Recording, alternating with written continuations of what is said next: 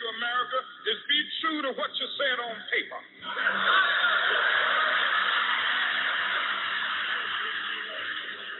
if I lived in China or even Russia or any totalitarian country, maybe I could understand some of these illegal injunctions. Maybe I could understand the denial of certain basic First Amendment privileges because they haven't committed themselves to that over that. But somewhere I read of the freedom of assembly. Somewhere I read of the freedom of speech. Somewhere I read of the freedom of press. Somewhere I read that the greatness of America is the right to protest far right.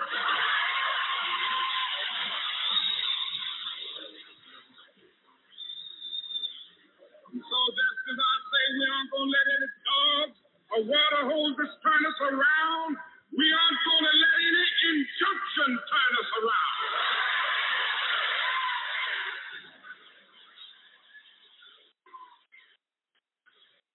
Well, I don't know what will happen now. We've got some difficult days ahead.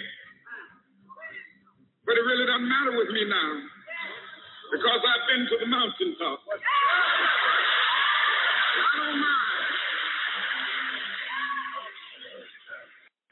Like anybody, I would like to live a long life. Longevity has its place.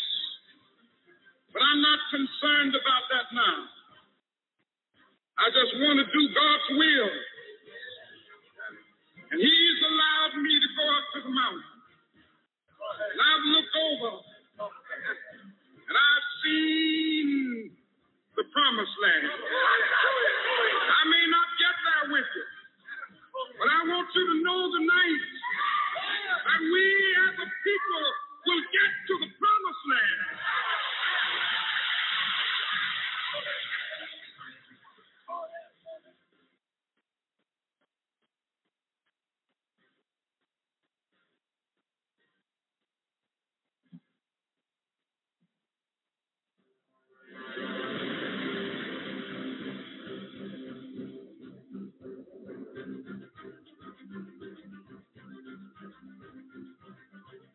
Ladies and gentlemen of America, this is AJC Radio, where we bring the message of justice all around the world. Tonight, we continue our series, Wrongful Convictions Out of Control Here in America. Why is it that it goes ignored? Why is very little media attention brought to it? And the simple question does anybody care? We deal with that part two wrongful convictions out of control. This is AJC Radio. We take off right now.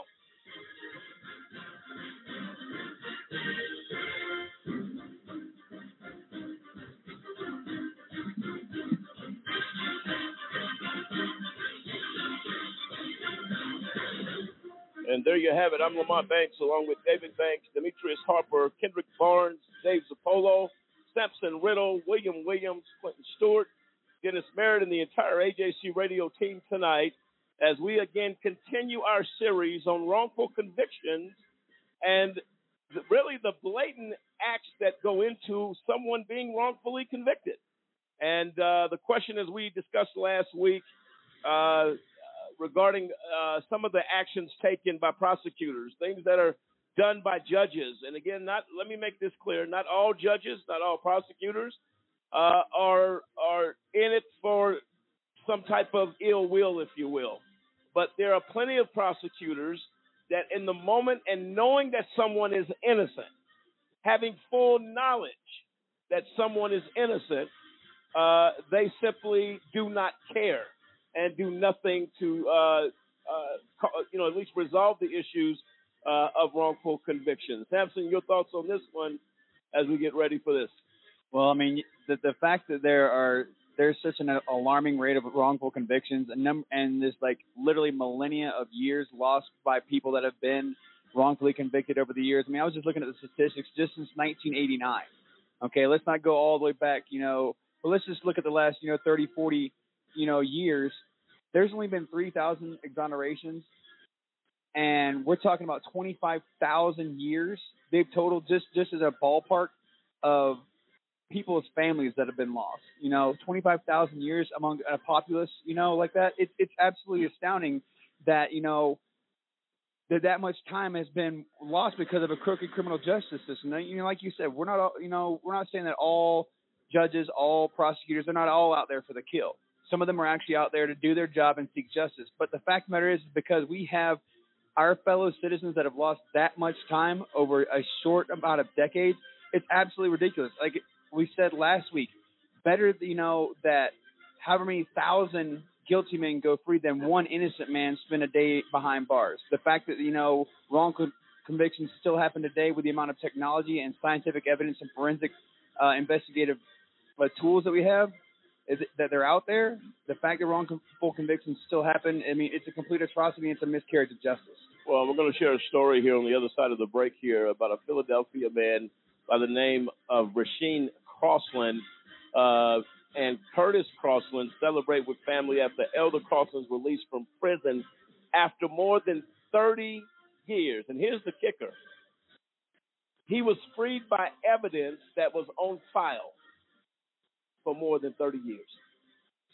How is that possible? So you're talking about a, a group that is not doing their due diligence, they're not doing their job, and they're not running it to ground. Is oh, we've got the evidence, we're just going to let. We're just going to let him sit in prison. Or Or CNN reported that story.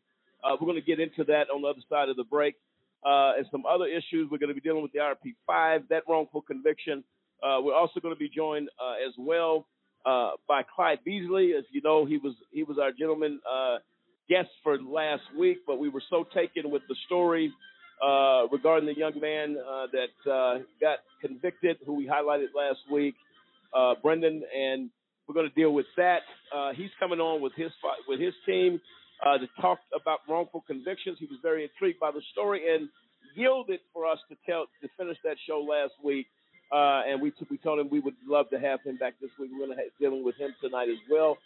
Whole line of issues, folks, that we got to deal with. Wrongful convictions, a very nonchalant attitude in our society with those that have been wrongfully convicted, and that's because the the most people do not have a clue of the nightmare of a wrongful conviction.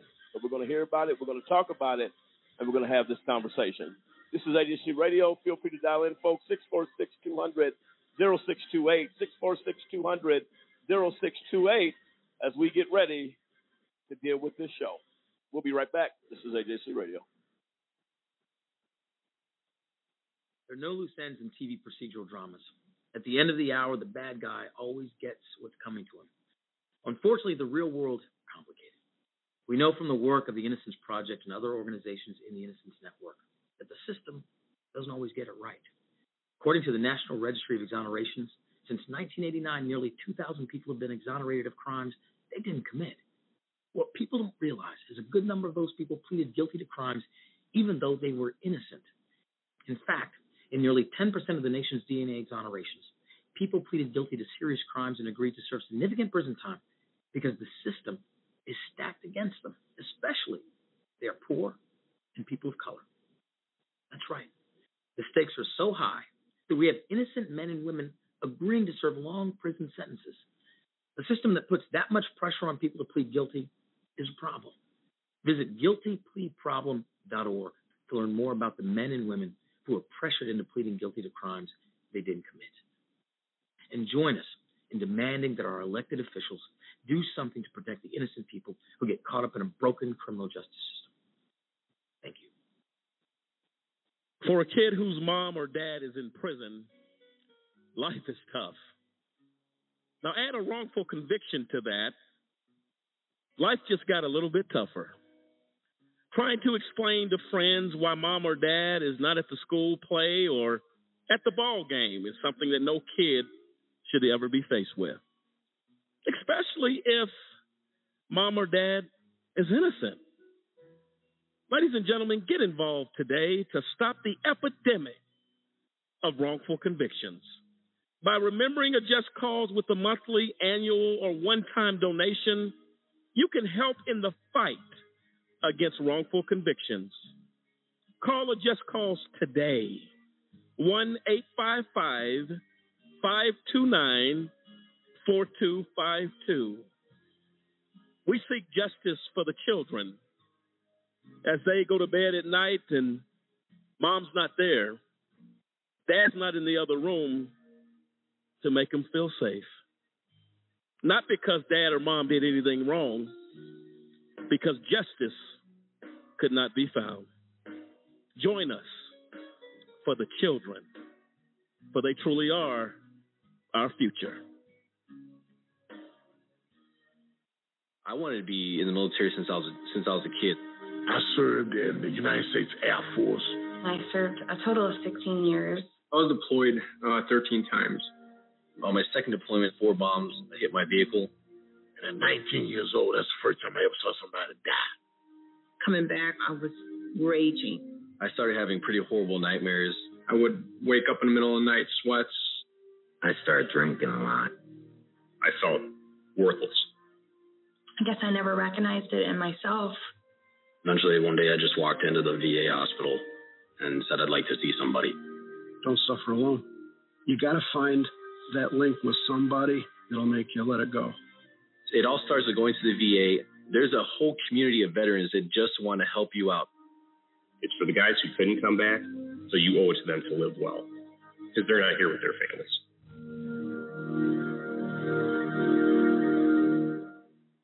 History is important because it shows where you're coming from and where you're going. Type 2 diabetes is something that runs in my family, which means I'm at risk.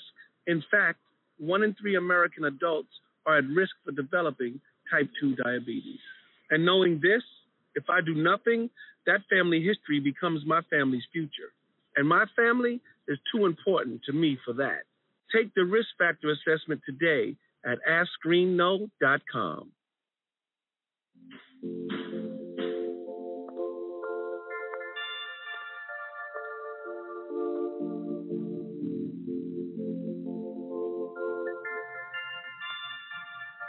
You can't sit here. Don't add her to the chain. It was just a joke. We're not friends. Why are you talking to me? You started it. It's so gross. Lame. Loser. Weirdo.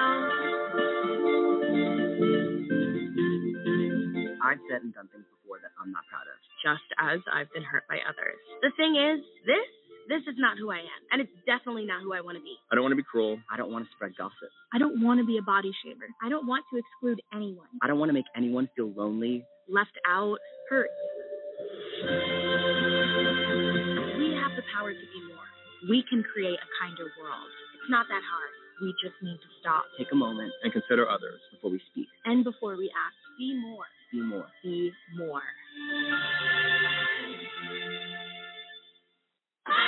We know you care.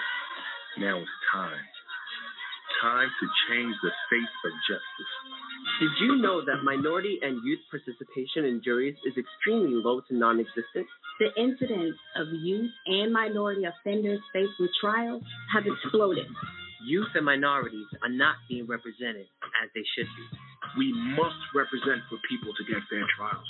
If you acquire a state ID or driver's license, it allows you to register to vote, and it allows you to become eligible for jury service. If you're 18, a U.S. citizen with a state ID or driver's license, and registered to vote, you're eligible to be called for jury duty. If called and selected, make it your duty to serve. We can't get justice without you. Change. Change.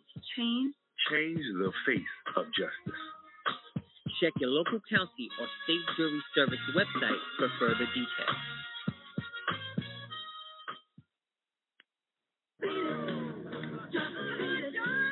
Just get in and talk about it. I've got to go home. Oh, come on, Carrie. You're going to a new place. She wants to go home, right? go. You okay to drive? I'm fine. You sure? Relax. What's a few beers? If you don't stop your friend from drinking and driving, you're as good as dead. Drinking and driving can kill a friendship.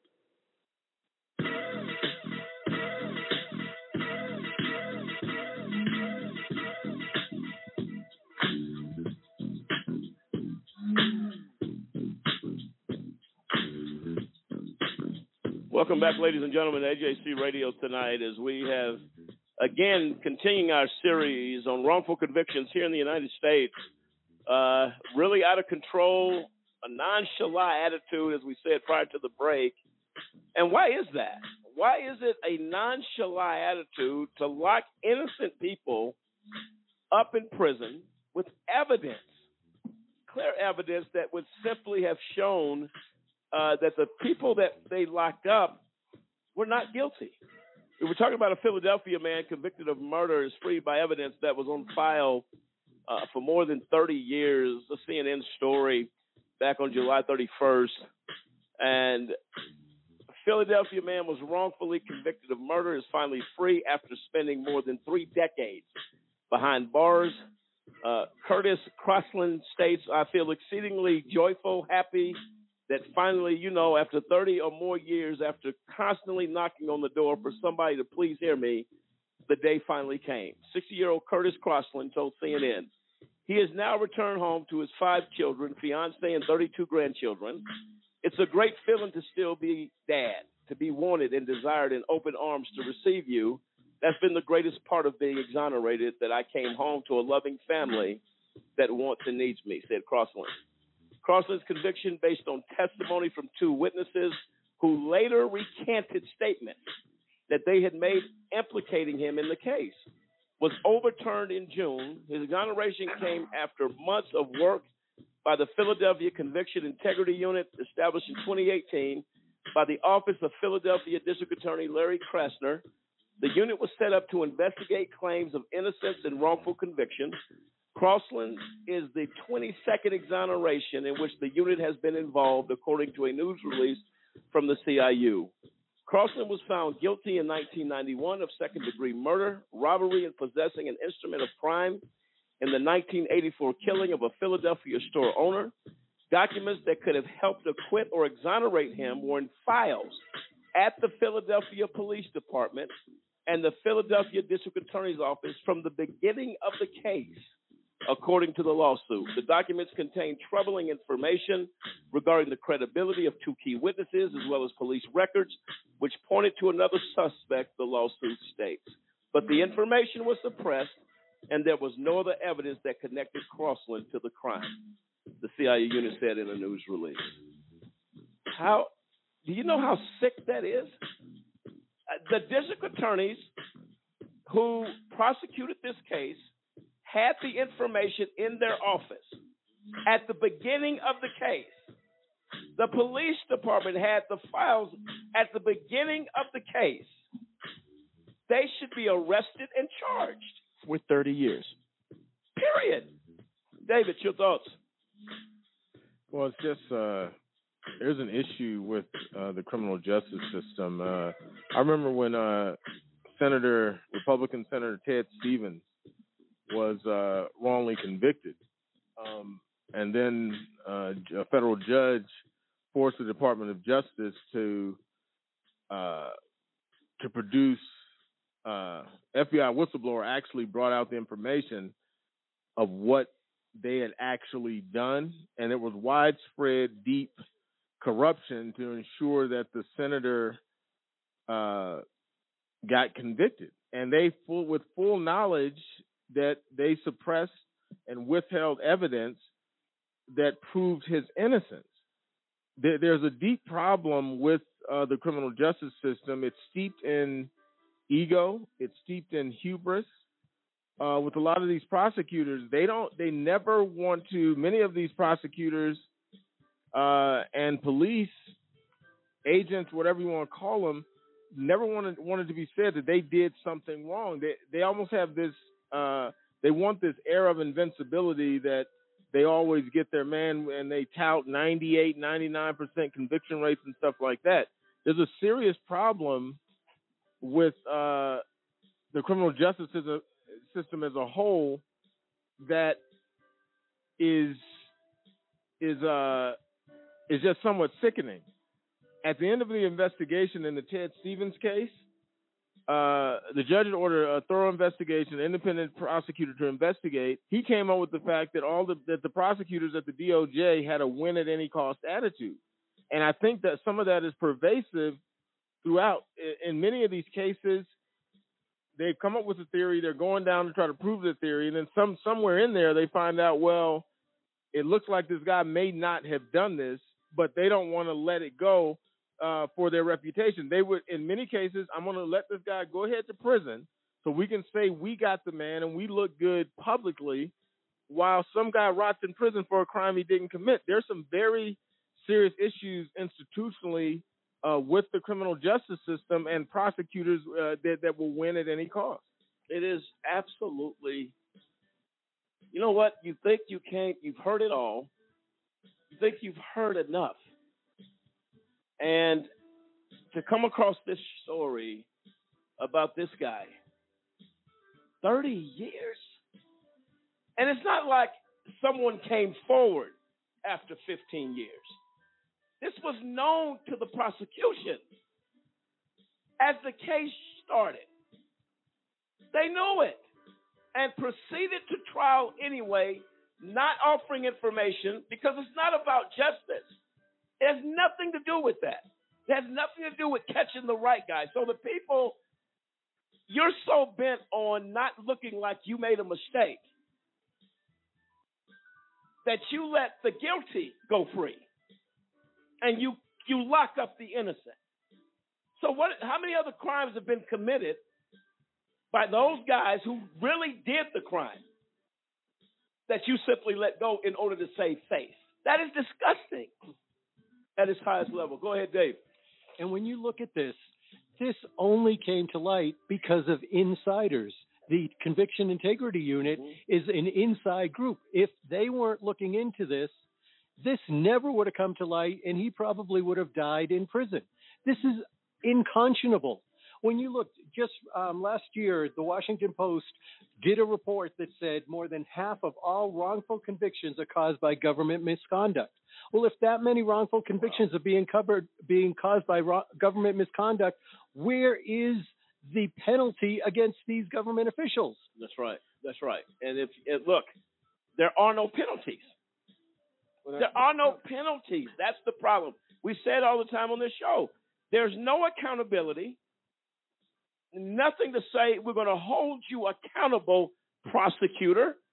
And our hats off to the, uh, the is it the CIU? Yes, the uh, uh, the Integrity Unit organization out of Philadelphia that said we're not going to stop till we find answers. And that's why uh, Mr. Carlson said, "Look, I knocked on the doors.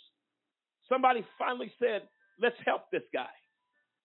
But the price involved here, thirty years. Someone has to be held accountable for that. Go ahead, William. You know, and as we're we're get, leading into the story, what you think about real quick is a topic that we're hearing in discuss in the news right now, which is weaponizing the DOJ.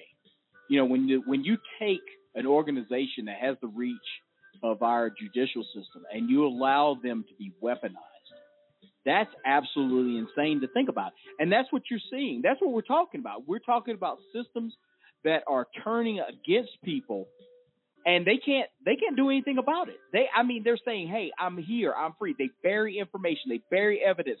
They lead I mean, we we've we've talked about how the prosecution and the judge work together to lead cases in the directions that they to the outcome that they want.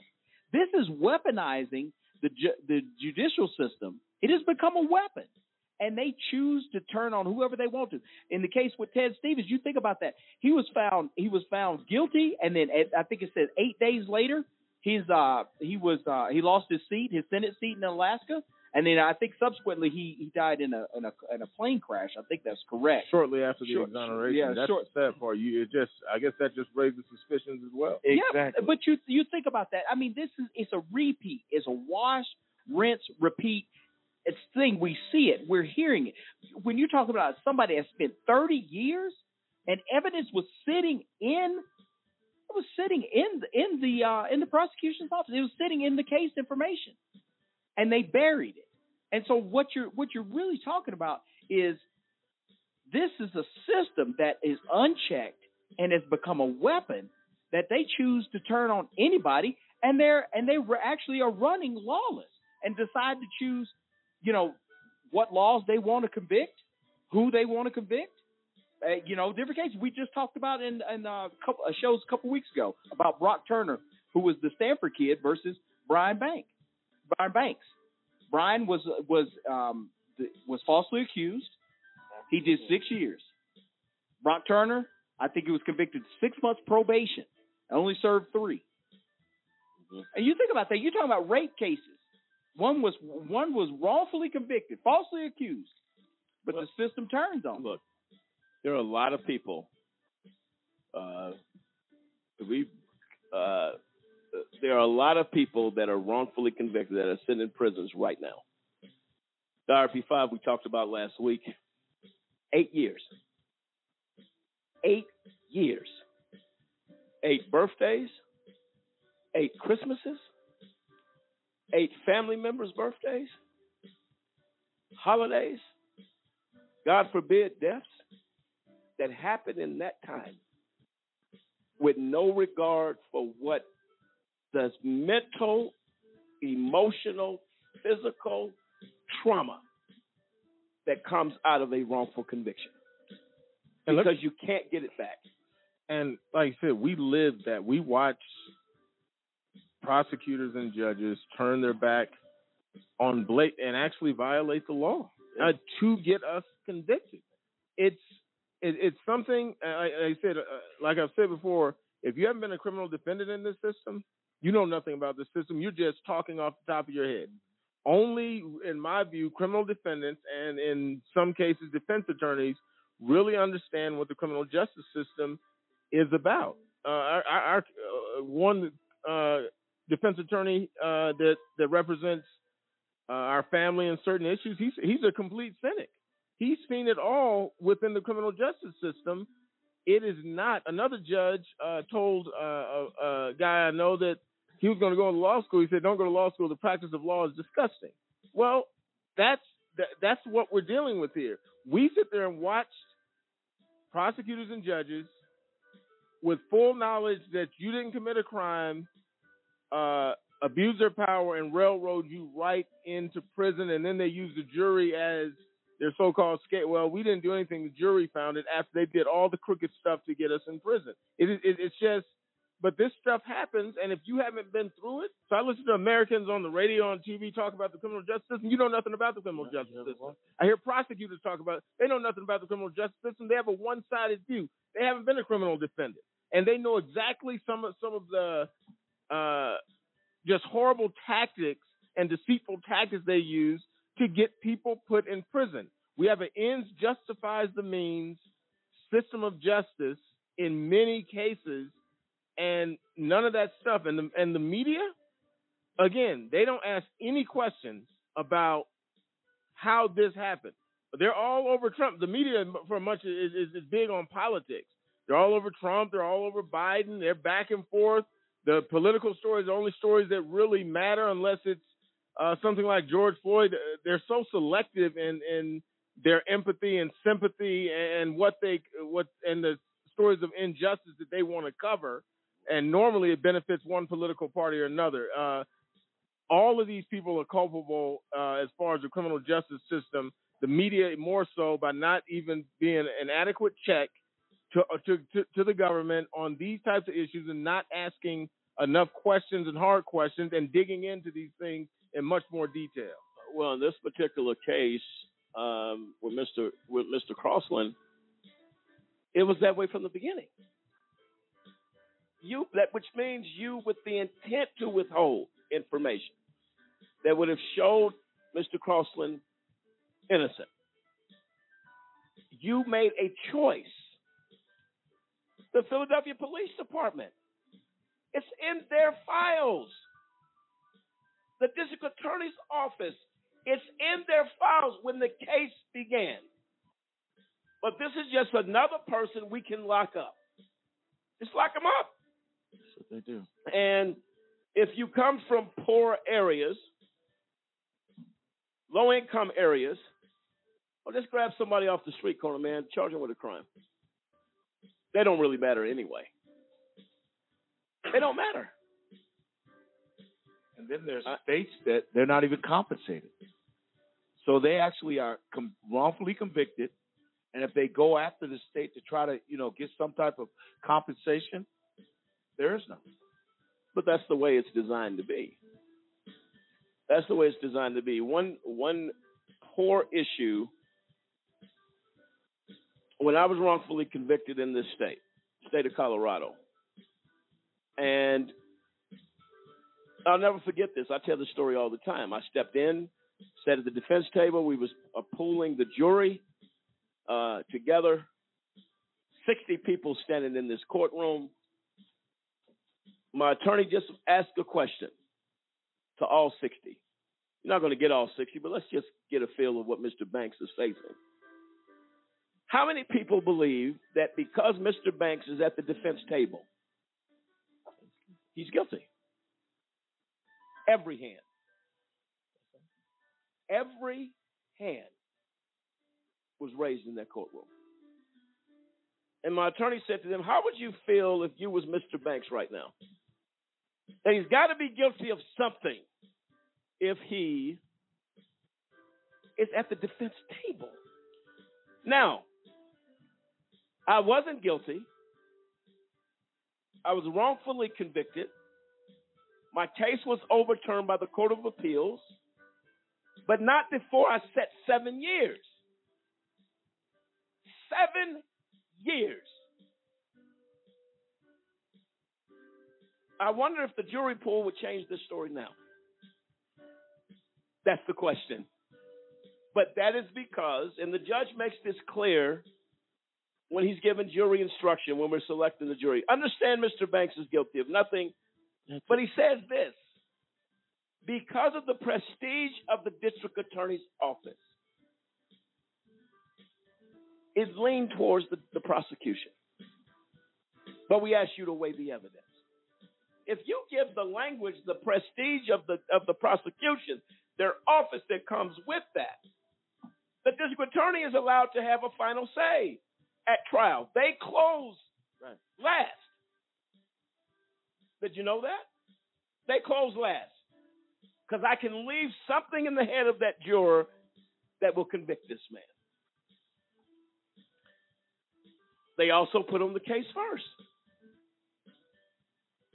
That's to get in the mind of a juror. And also, one other quick note: the juries uh, in federal courtrooms are always on the prosecution side of the courtroom. Always behind them. Right. Yeah, it's always us against them. They sit on the prosecution side while the defense is over there isolated. I don't believe that some wow. of this stuff is psychological. Right. It's not by accident because it weighs in the because the prosecution gives the impression to the jury. We're all in this. I'm here to protect you. Well, that's home field advantage, right? Those stands are, you know, when you play in your home field, it's uh, it's a little bit different, and that's what it looks like. That's really what it looks like when you're sitting there in there. Everybody's on their side. We're going to get into more of this conversation. We've got some clips we're going to play, but I want to bring our guest on. Uh, we are honored to have Clyde Beasley, uh, founder and director of the Prison Reform Project and Jobs for Ex Felons uh, was so gracious last week uh, to yield his time uh, to our, our, very special guest uh, who was here last week, uh, Tracy Keogh, uh, in regards to the Brendan Dassey situation, which is horrific at best. But right now, it's my, my privilege to introduce Clyde Beasley. Mr. Beasley, you there? Yes, I'm here. Thank you so much, Mr. Beasley. We got to talk briefly last week. Um, and we're glad you're back with us tonight. Hopefully, to chime in on this conversation. I have no doubt you'll bring some perspective uh, to this conversation. I will. I'll give you the floor to introduce yourself to our listeners, uh, and let's get ready to have some dialogue going on. Go ahead, sir. Yes, my name is Clyde Beasley. I'm the founder and director of Prison Reform, and uh, just five months ago, uh, in the last six years, up until five months ago, I was in prison with 25 years of life for being wrongfully, wrongfully convicted. So since in the last five months, I have started prison reform. My platform is to bring awareness to make sure and do my best that what happened to me can uh, not happen to those who probably already waiting in trials and those who already sit behind walls who always said they was wrongfully in jail and I'm here to dig in the crates and do the best I can to bring them bring them people to light. Good deal. And uh, Mr. Beasley, I don't know if you've heard of the story of the guy out of Philadelphia, um, uh, Curtis Crosland, uh, the gentleman that spent 30 years. He was just uh, CNN did a report on it. He was just released from prison after learning that evidence that would have avoided him from going to prison sat in the police department's files as well as the district attorney's files idly while they sent this man to prison for 30 years. Your thoughts on that? Yes, I know about that. My thoughts on that is this is the way it worked, and this is the reason why it happened. And I give you a quick example. Mm-hmm. The the brother that had the seven trials. If you guys remember, that brother Mhm. had he worked at the uh, furniture store, and I'm this is a this is almost the exact same thing that I'm about to explain. Okay. This man was sitting on death row, had seven trials. Last week on the evening news, they went and spoke to the DA, who's still a DA.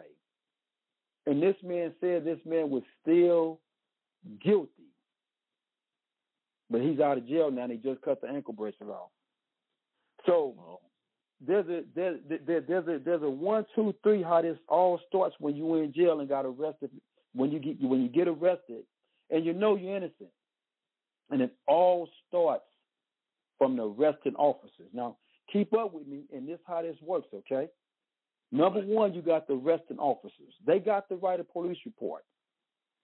When they write the police report, they got to go to a DA.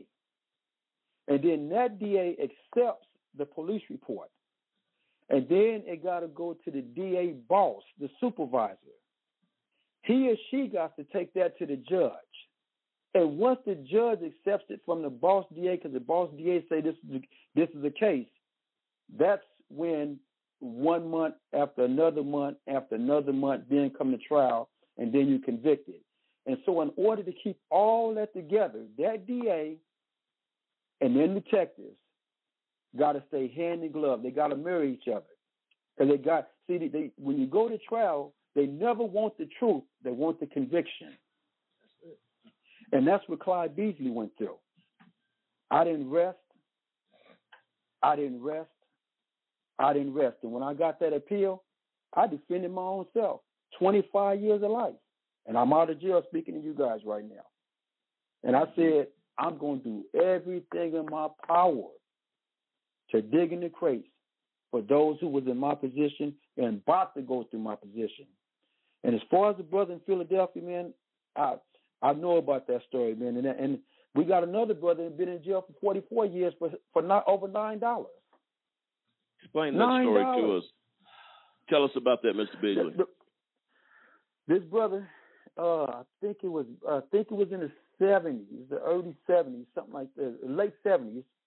He's po- he's supposed to went in uh stole nine dollars. This brother's been in jail forty years. Can't speak on it too much because right now they going through some uh, motions and hopefully you'll be able to look on my website and, uh, and real soon and see that this brother's out of jail. Nine dollars. So nine dollars. See, that's that And- is. Go ahead. Now, listen to this. You got a lot of crimes that don't fit the time. Right. And out here in California, they started a, a, a bill called Senate Bill 1437. And I'm glad your, your, your radio station is nationwide because this bill 1437, if me and you was at a liquor store and I just happened to punch somebody in the head, your mind didn't act with my mind to punch this person in the head. So that person should be not charged with assault or or, or stabbing. And and Senate Bill 1437, I will hope all of the, uh, the the parents and the mothers and the daughters and the family members can look up Senate Bill 1437 for your loved ones that's just just at the wrong place at the wrong time or might just been hanging around the wrong person. But getting back to your topic on the on the wrongful convicted, I was listening to you guys earlier, and uh, it was one one of one of your guests or uh, one of your co-hosts. He said something that that just hit hit home. And the part is, when the DAs conjure and the, and the DA get the last argument, and that's why the lawyers, the defense lawyers, will always say to the jurors, "I don't get the last say," and you sit there in that chair squirming that my, that your lawyer can't say nothing, and it don't even have to be the truth. They sneak it in anyway. Jury come back guilty. Do you know how many brothers and sisters in jail for like that? The That's DAs true. get that last, they get that last say. And that's something I wish we can change. Uh, Even if we have to flip a coin, if there's something I wish we can change, Yes. Absolutely right. Absolutely right. it's sad, man.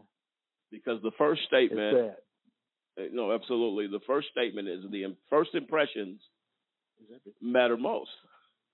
So the prosecution gets up, and I didn't know this when I went through my wrongful conviction trial. Man, you're sitting in that seat thinking, man, I'm going to jail. That's what you think. Yeah. But you haven't put the defense on yet. The defense hasn't gone on yet. But it, I'm telling you, it's like you put water on something, it's watered down by the time the defense stands up. Because what's in the mind of the juror is what was left. Uh, what was first put there, like, oh my goodness, this is what happened. This is their theory of the case. And that's very true. And as David alluded to, this isn't accidental. This isn't set up No. by chance. This isn't by chance. And you have, as, as David said, the jury sits on the side of the prosecution or the government of the United of the United States who who uh, is bringing the case. It's like they're one. So they're closer to that prosecutor. They intimately, during the course of a trial, they feel close because they are. But remember, uh, Lamont, you said that prior to the trial starting, everybody thought because you were sitting in the de- defense seat, you were guilty. Uh, Already had done something wrong, and the innocent until proven guilty. That's a complete joke in this country, especially if you're a black man sitting on that side of the table. No, without question. Go ahead, Mr. Beasley. And and I may, and may I and may I add that what we never recognize, what we never ever recognize, is when the DA brings that cop on the stand to testify. The DA looks the cop in the eye, asks the question, turns and looks at the jurors to answer the question, as if this is such the truth. we don't never realize that. And when it comes down to the defense asking the cop something, he don't have to look at the DA. He looks back at the defense, smack dead in the eyes, and let him know, I don't care what you're talking about. So when we, as on the defense side, while we sitting in jail for all these people that's sitting in jail for these corrupted trials, these all everybody rights have been violated. All their constitution, all their constitutional rights have been violated. The problem we having is when you go to a trial, what happens if you lose your trial, that state gives you a sovereign, uh, uh, a, a retired lawyer who takes up appeals. Okay, and what happens when that appeal get denied on the first on your first appellate on your first appeal? That's when all the like like one of you guys said six seven years. That's when all the years start rolling because if you don't if you don't make it out that first appeal, then you got motion after motion after motion after motion, and year after year until it gets to the higher court. And that's when you got to hope that the higher courts they give me some action. Right. It's No, so it- it- many people. It's so many people sitting in jail right now, man, with their constitutional rights violated right now. No, without question. And the numbers are higher than people could ever know. We're going to take a quick break, Mr. Beasley. We're going to come back, continue this conversation. Uh, ladies and gentlemen, this is a real problem. As David said earlier, until you live injustice, until a family member is locked up behind these walls, you don't know what you're talking about. We lived it. Mr. Beasley lived it. The RP5 lived it. Gentleman in Philadelphia, Mr. Crosland, lived it. This is not a fairy tale or some type of production. This is real life people that are suffering at the hand of a criminal justice system that has fallen off the rails. We're going to deal with it on the other side of the break. This is AJC Radio. We'll be right back.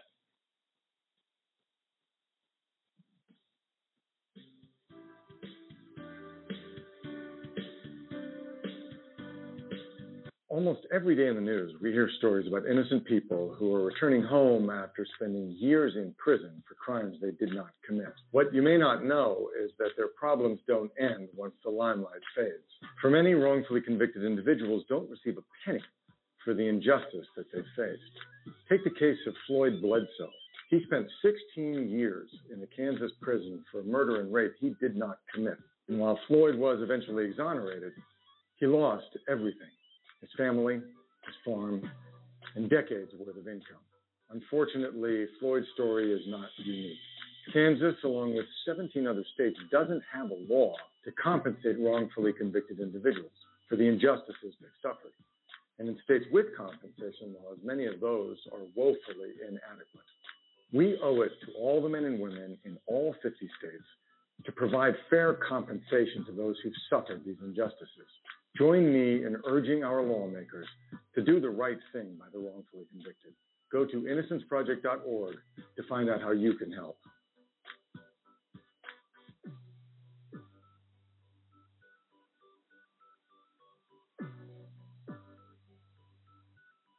Do you know anyone who's been sent to prison who's innocent? The United States is experiencing record numbers of exonerations in cases where people were wrongfully convicted of crimes they did not commit. If you believe that no one should be sent to prison for crimes they didn't commit, there is something that you can do today. By remembering a just cause with a monthly, annual, or one time donation, you can help in the fight against wrongful convictions. Call a just cause at 855 529 4252 or visit a-justcause.com and click the donate button. A Just Cause is a 501c3. Wrongful convictions are wrong. Let's be the voice of those who can't speak from behind the wall.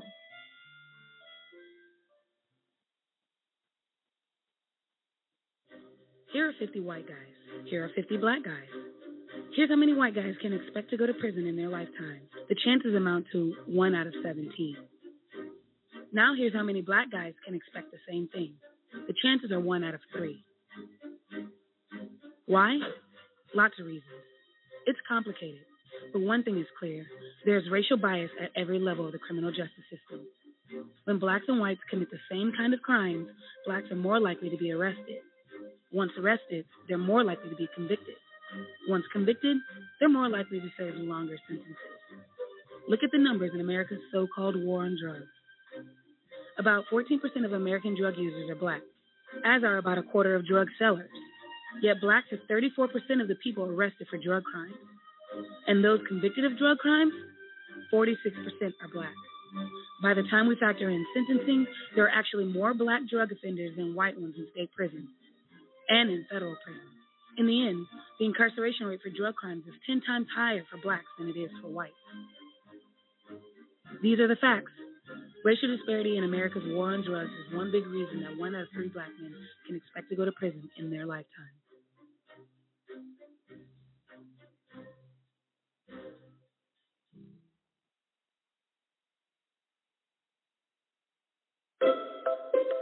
When does it stop being partly cloudy and start being partly sunny? Why is the word abbreviation so long? Are English muffins just muffins in England? Why is it called a washing line and not a drying line? Do fish get thirsty? If ghosts can walk through doors, why don't they fall through floors?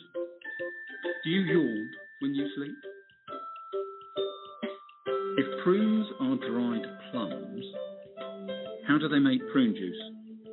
Why do doctors leave the room when you change? They're going to see you naked anyway. Do bald chefs wear hairnets? How much deeper would the ocean be if all the sponges were taken out? Do you believe someone who says they're a chronic liar? Why is sandwich bread square and sandwich meat round?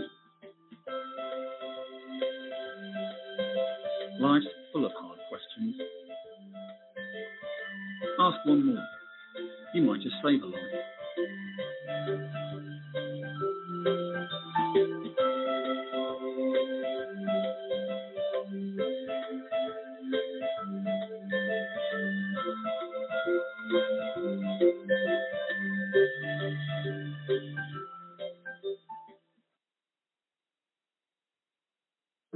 Because I'm 16, I can't drive at night. Because I'm 16, I can't work past 10 o'clock on a school night. Because I'm 16, I can't get a cell phone contract without my parents. Because I'm 16, I can't get a flu shot without my mother's consent. At 16, I'm not old enough to watch an R-rated movie alone. Because I'm 16, I can't buy a lottery ticket. I can't vote. I can't drink. I can't smoke. I can't join the military. Because I'm 16, I can't sit on a jury, but I can be tried as an adult. I can get a lifetime criminal record. If I get arrested, my parents don't have to be notified. Because I'm 16, my mother had to sign this consent form so that I can participate in this video. But I can go to an adult prison. But I can go to Rikers Island. But I can be sent to Attica. My name is Michael Corriero. I was a judge for 28 years in the criminal courts of the state of New York. New York is one of only two states in the entire nation that automatically tries children as young as 16 as adults. We need to change that. Last week, my father sent me to my room. Next week, a judge could sentence me to an adult prison. We need to judge children as children. It's time to raise the age of criminal responsibility in New York.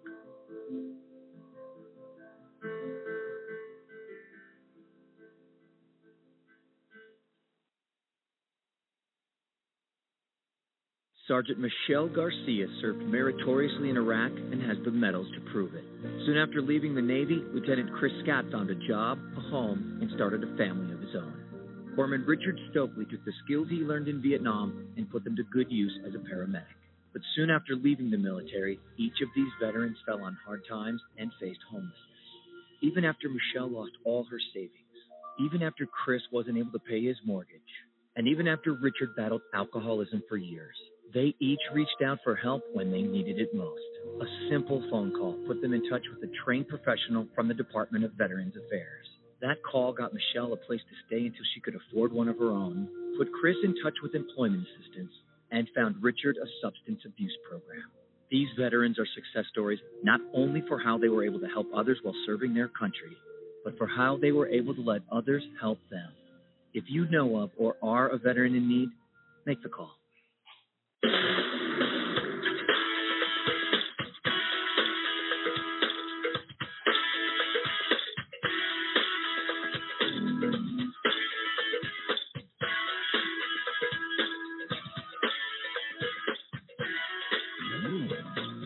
Welcome back, ladies and gentlemen, to AJC Radio tonight as we have continued our series of wrongful convictions out of control in America. Uh, and why is that? Why is there not enough outrage?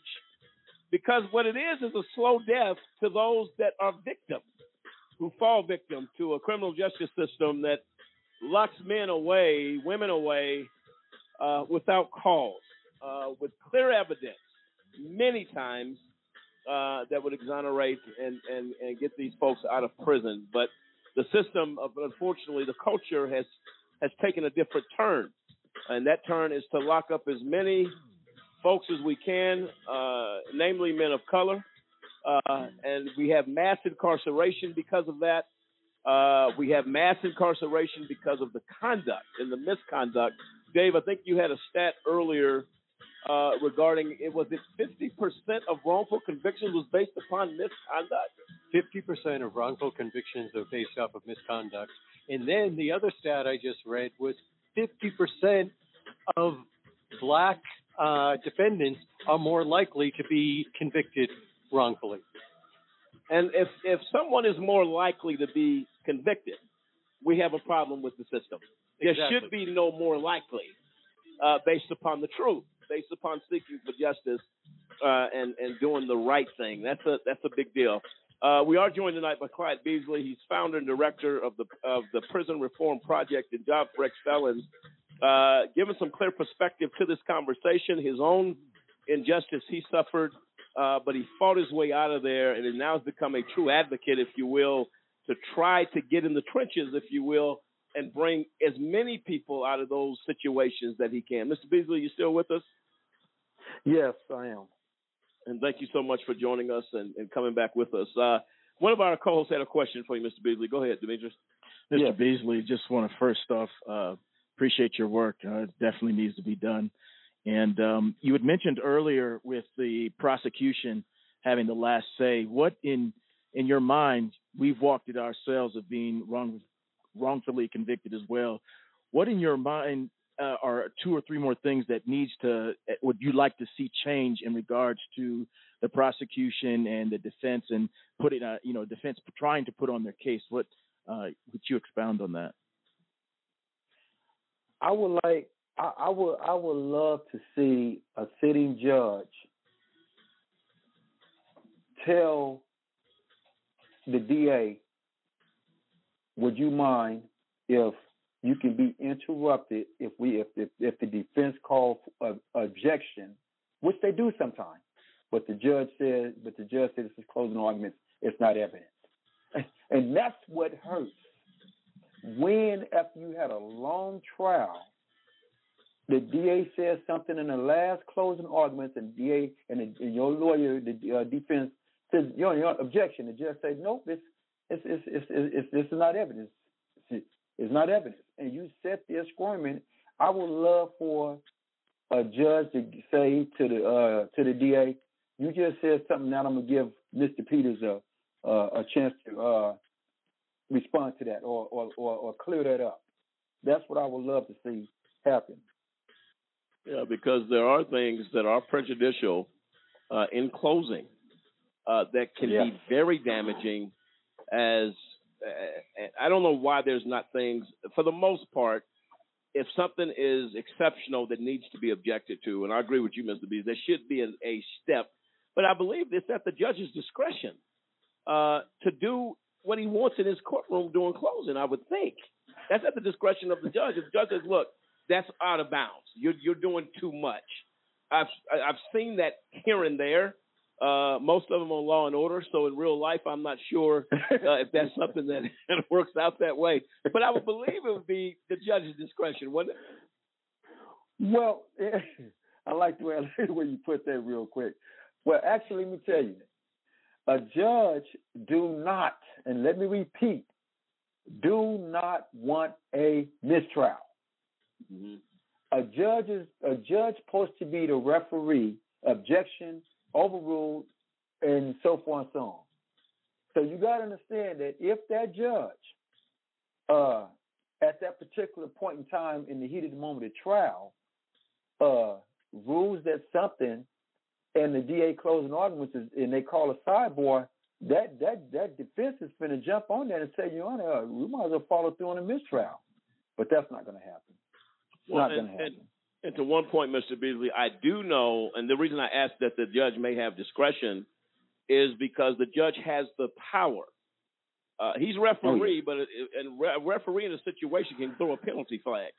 So, say you have a judge that says who has the right, which this is real life here, to set aside the verdict of a jury and say, in the interest of justice, I've been here for this whole thing. That guilty verdict should, have, should not have come back. Now, politically speaking, it's not popular to do. But does the judge have the power to do that? He absolutely does. But David, yeah, but in many cases, what judges do, they'll give a curative instruction Mm-hmm. and tell the jury to ignore something. That's like you can't just put that back out of separate that into a separate intellectual box or something like that and say, well, I'm just going to forget about that and I'm going to file it away on what was said. But then when you get to the appeal side, uh, in many cases, uh, the appellate court will say that they look try to look at things in totality of the evidence. Well, it it's always some sort of harmless, Harmless error. harmless error. It wouldn't have really affected the outcome of the verdict, and they're looking at a cold printed record making these types uh, of of decisions. So, um, it, for what it's worth, even if the judge tried it because it's going to go up to a court of appeals, Mhm. then what happened? Then the appellate court gets it and says, well, maybe the judge shouldn't have did that, or uh, he should have just gave a curative instruction, and, and the jury, as I, and we'll talk about that uh, later, they're assumed this is based on a complete assumption to follow the rules, to say something is evidence when it's not evidence, but we never really have no way to measure the effectiveness of the jury system. Period. Well, to Mr. Beasley's point, and I think that was his point, that if the judge does something like this, uh, he does have a, a issue. Nobody wants a trial. Uh, re- they don't want a conviction reversed based upon a judge's action. Uh, and I think, Mr. Beasley, that was your point that they're going to rush to that, right? Yeah. Uh, this is in uh, man. While you guys are talking, I'm I'm over here squirming, wanting to get in real quick. Let me tell you guys about a a case law called People versus Cleveland. People versus Cleveland is when you get one juror that says, "I don't care what the evidence is. I'm saying they not guilty, or he or she's not guilty," and that pisses off the judge. And now the defense is saying uh, the the judge want to uh, VR all the jurors. Is he or she still test? I mean, uh, debating? Is they still deliberating? The, then the lawyers got to file a motion, say, Your Honor, if the person is saying not guilty, they're not guilty. And guess what happens? The judge kicks off that juror and put in the alternate, and hours later, you're guilty. Well, guess what, guess, uh, Mr. Host? That's what happened to Mr. Beasley. The judge kicked off a setting juror, and all three lawyers told the court, Your Honor, you know they're coming back. And I was separated from my two co-defendants. And I told the judge, don't do this. Don't do this to me. Don't do this to me. What they offered me two years. I turned that down because I know I'm innocent. Go to trial, Yes. give me 25 life. Took it took the judge through three weeks. But listen, when I got sentenced, I told the judge, please don't do this. I'm coming back. And I came back. And here I am talking to you on your show. And that's, what has to be done, man. That all these people that I know that I met that was in the county jail to pen, I know. And I I, I got to get a little bit sarcastic here about uh, Miss Miss Kardashian. I give her her respect, her props to individual people that she done got out. But them is only people that I feel on several of them that her team knew that she can get out. But your show and the way you doing this, the way this platform is set up, we got to go dig in the crates, man, for the ones who don't have, who who who, who her team is afraid to touch. Right. I don't care what kind of person they was. He was a badass little boy in the neighborhood. She was a badass little girl. Who cares? If you in jail for something you ain't done, you don't supposed to be there. That's right. Yep. Absolutely And, right. and I'm glad your platform of this show it keeps bringing up wrongfully convicted, wrongfully convicted, and and like and like uh, I think it was on a commercial break, and, or someone on your on your panel. There is lots and lots of people. I don't care if they was stealing beer every day. I don't care if they was robbing something every day. If you ain't done the crime, you don't supposed to be doing no time. That's right. That's right. And, and, and, and, and as individuals crying, I was crying. I was crying, and, I, and I, I'm so glad that I didn't have to go through the the eights and the twenties and the twenty fives and the thirties and the forty years of to be heard. No, I'm just glad right. that God gave me God gave me the opportunity to say, Beasley, your platform is to go help how I helped you. Mm-hmm.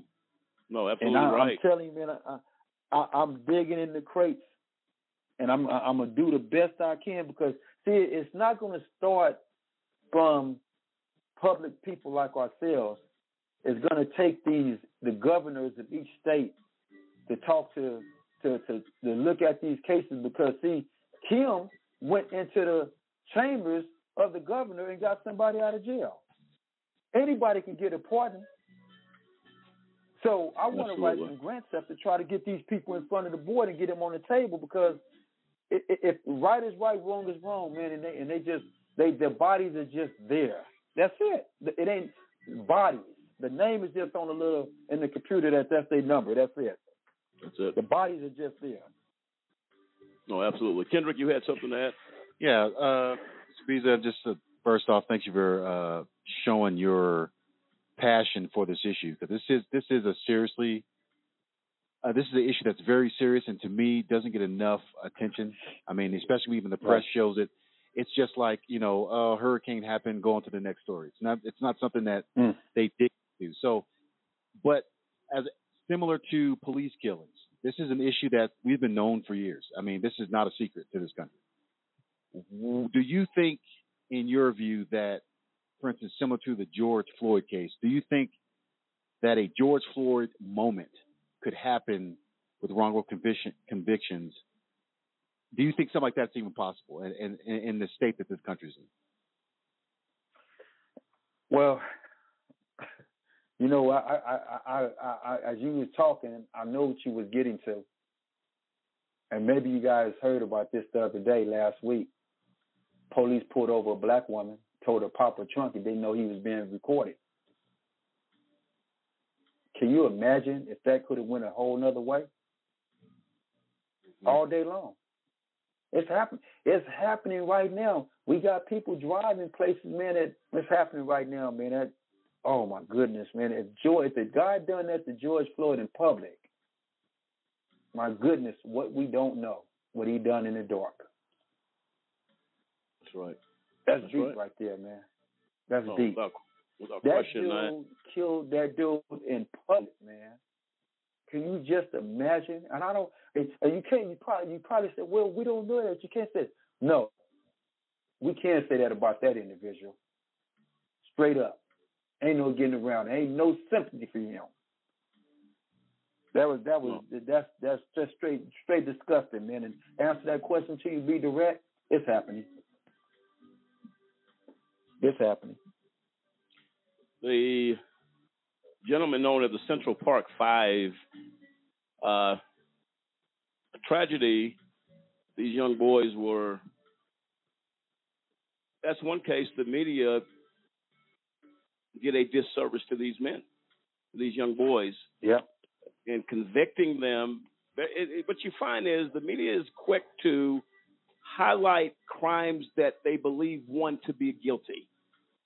But if they're innocent and there's got to be a misconduct issue by officials, we don't want to report that.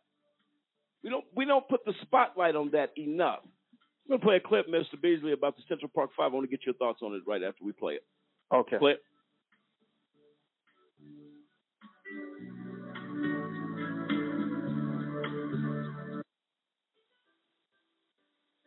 Thirty years ago, the case of the Central Park Five shook New York City to its core.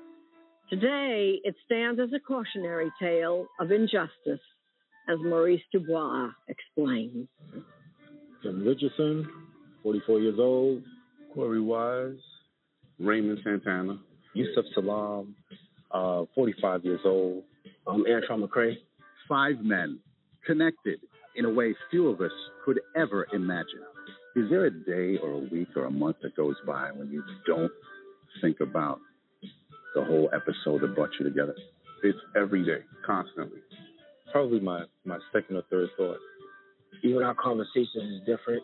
It's not normal. Our conversation would be about prison, how we had to survive in prison. You've just met the Central Park Five, a name they came to share 30 years ago after a young white woman named Trisha Meili went for a jog in New York's Central Park. It was a brutal attack on a 28 year old woman jogger. She was dragged down the bushes where she was beaten and sexually assaulted. The attack was an outrage and became a media sensation. Investigators quickly focused on a group of black and Hispanic boys who were in the park that night. Police say the gang of attackers was actually just half of a wolf pack of some 33 kids that committed some seven other muggings earlier that night. We are announcing the arrest of four males, all between 14 and 15 years of age. Let them through. Let them through. Eventually, the five teenagers were tried, convicted, and imprisoned for the crime they maintained they did not do. All we need is for one to tie this whole thing together. The story of how the boys were charged and years later cleared of that notorious crime is the subject of a new Netflix miniseries by the Oscar nominated writer director Ava DuVernay. What was your starting point for this story? My goal was to humanize boys and now men who are widely regarded as criminals. And in doing that, to invite the audience to reinterrogate everyone that they define as a criminal. The series is called When They See Us, and DuVernay contends that what is seen all too often in criminal cases is race. I'm asking the question to everyone what do you see when you see black boys? And that's a painful answer because I know what um, what the answer is for many people. It's exactly what these boys were called: wolf pack, animals, criminals. Um, so much so that they could be tossed aside on a case that was made from a complete lie. Kevin, Antron, and Raymond saw you messing around with the lady. Who, who said that? In the series, as in life, only two of the five teenagers even knew each other. But during interrogation, they say police coerced them to create stories implicating one another. What are you talking about? The lady in the park. I didn't see a lady or hit anyone. Raymond saw you hit her. It was Raymond. The men who lived through it say the reality was even worse. As soon as we get in, they separate us and they start working on us. And I'm hearing Korey being physically beaten in the next room. And I'm immediately beyond afraid.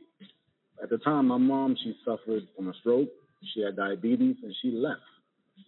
And that was their time to get on me. And what happened? What didn't happen? We're 14, 15, and 16 year old kids. Never been in trouble with the law. Never had no police contact. These are seasoned veterans.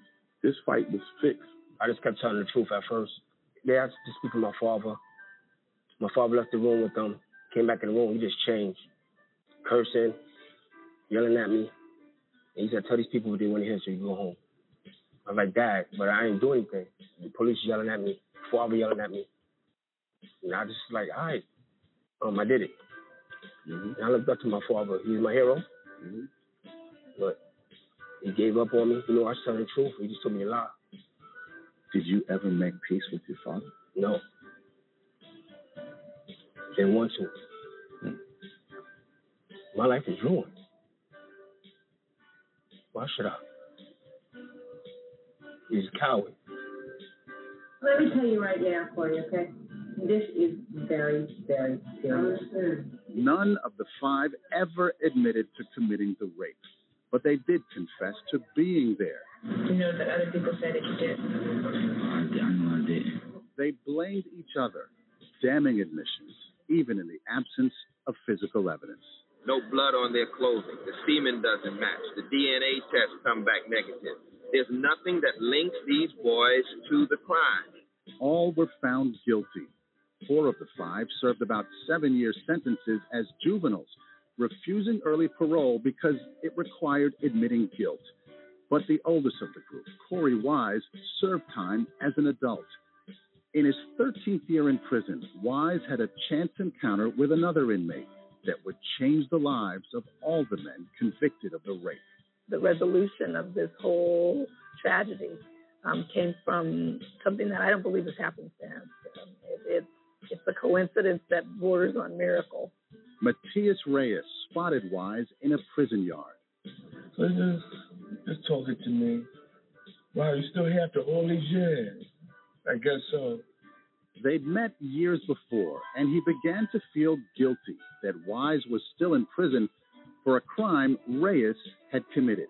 He saw Korey and was like, he's still here? I got to tell the truth. Reyes confessed that he alone committed the rape, offering details about the crime that only the assailant would know. His DNA was a match, and the men were exonerated. The city of New York eventually agreed to a $41 million settlement, about a million dollars for each year of imprisonment. Did the money make it better? We were able to relocate, put our children in better situations. Besides that, you know, No amount of money could have given us our time back.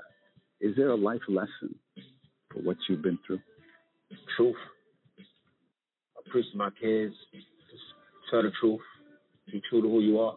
Honestly, last time I lied got me seven and a half years for something I didn't do.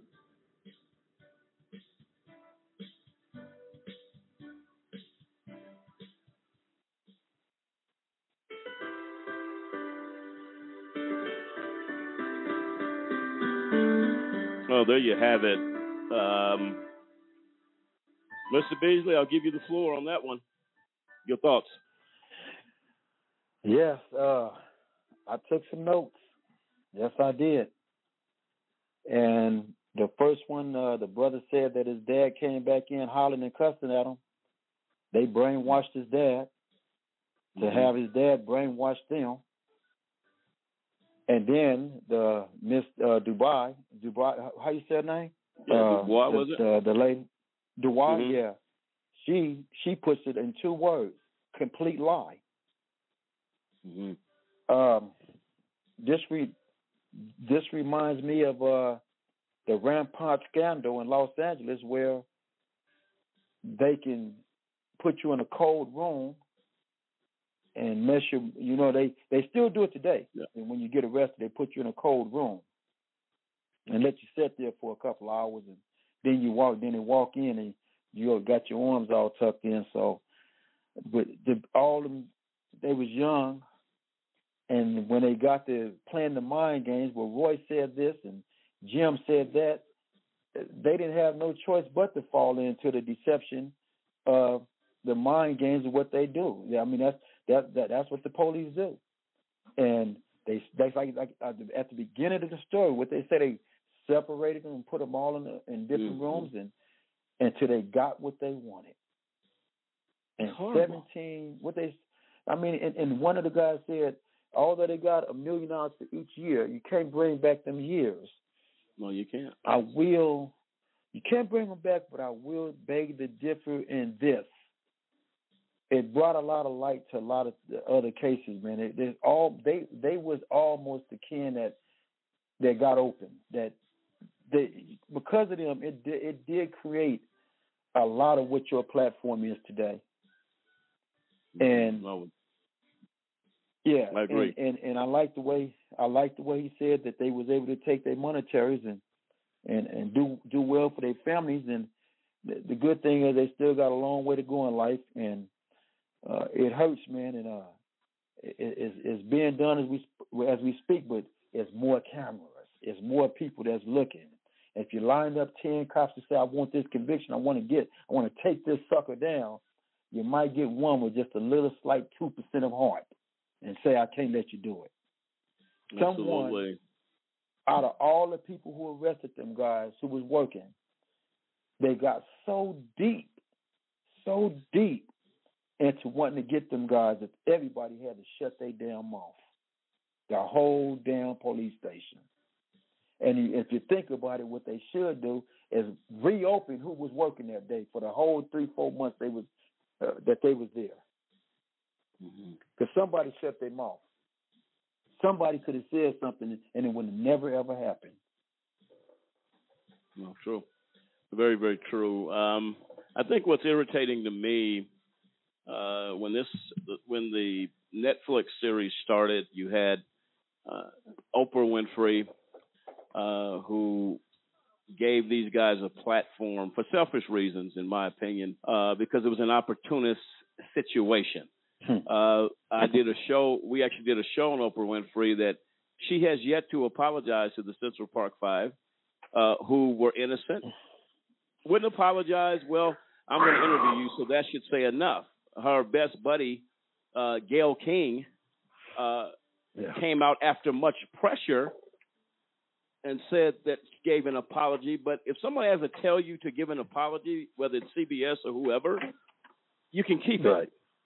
At the end of the Yeah, day, these are social circles. These folks walk in, and she was adamantly against the Central Park Five, against these without any evidence to support it. But let's just go with the flow, follow the crooked leader, whoever was leading this lynching of these hmm. fi- of these five guys, and went right along with it. David, your thoughts on Oprah? Well, it's it's indicative of what you see when you said everybody in the jury raised their hand that you were automatically guilty of something because you were sitting in the defense seat.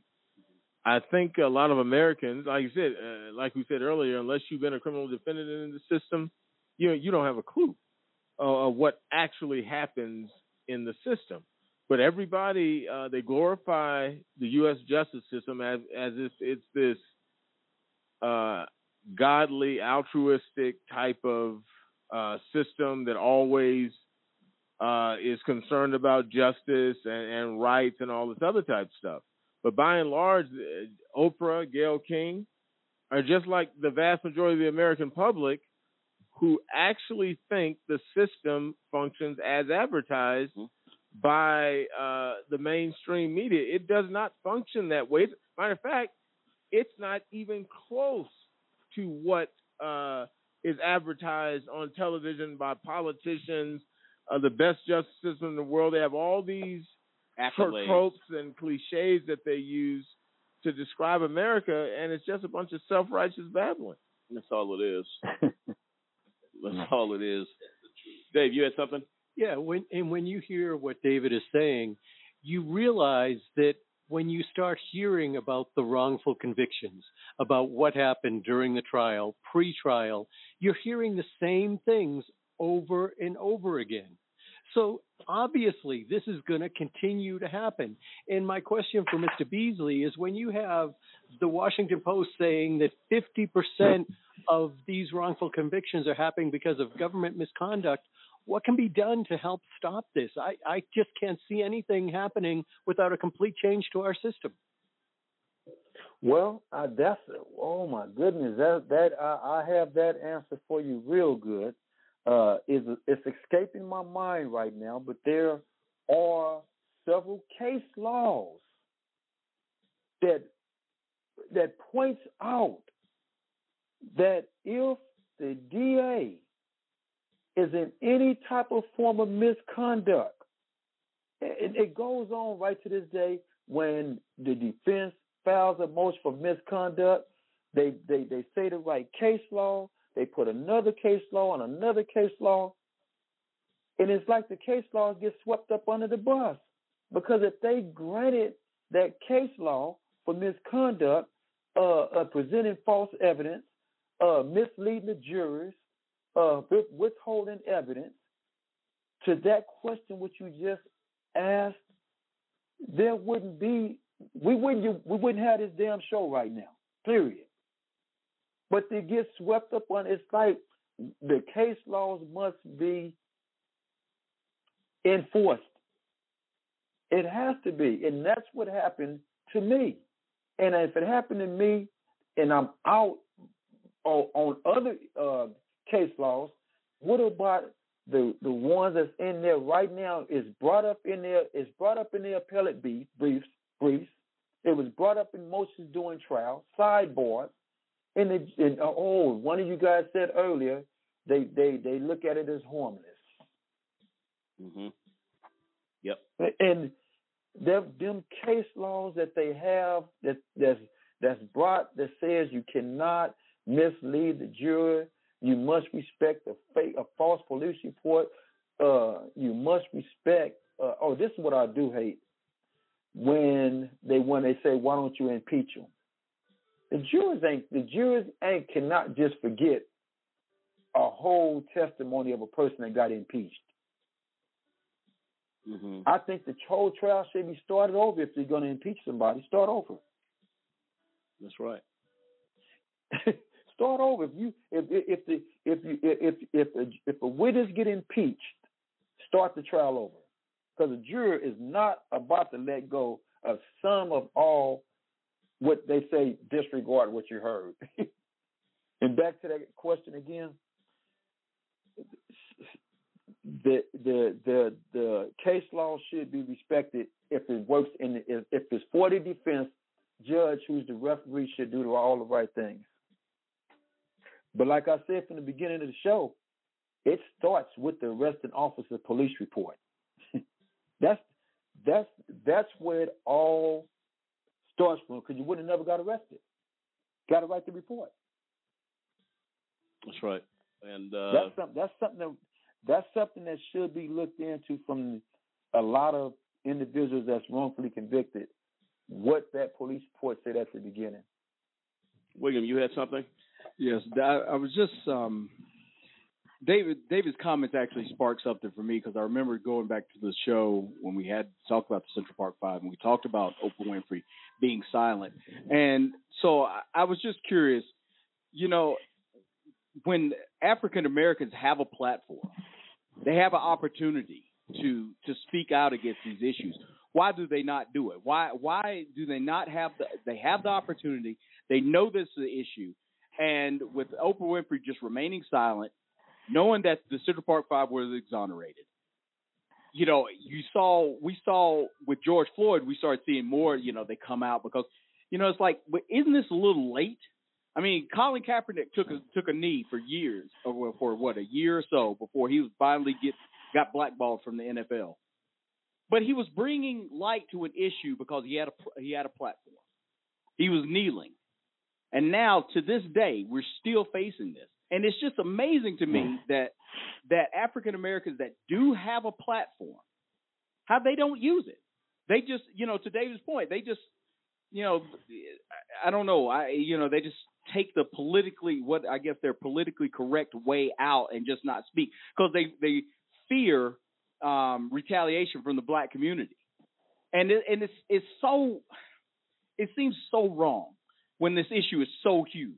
It's not only the, the it's not the fear they they don't want to lose their platform, so they're not going to speak out. It take Colin Kaepernick is a hero in our time because once the civil rights leaders of the 60s started getting their heads shot off because they took a stand for rights of black men and women all over this country, that's where Oprah Winfrey of the world won't speak out against it because it's going to hurt her four billion dollar uh, uh, um, net worth. That's where the issue is. Yeah, Mr. Beasley, what what are your thoughts there? I mean, as you're championing these fights, it, it, it would be nice. I'm just I'm sure you think it'd be nice to say, listen, you have a platform, Oprah. You have a platform, this person.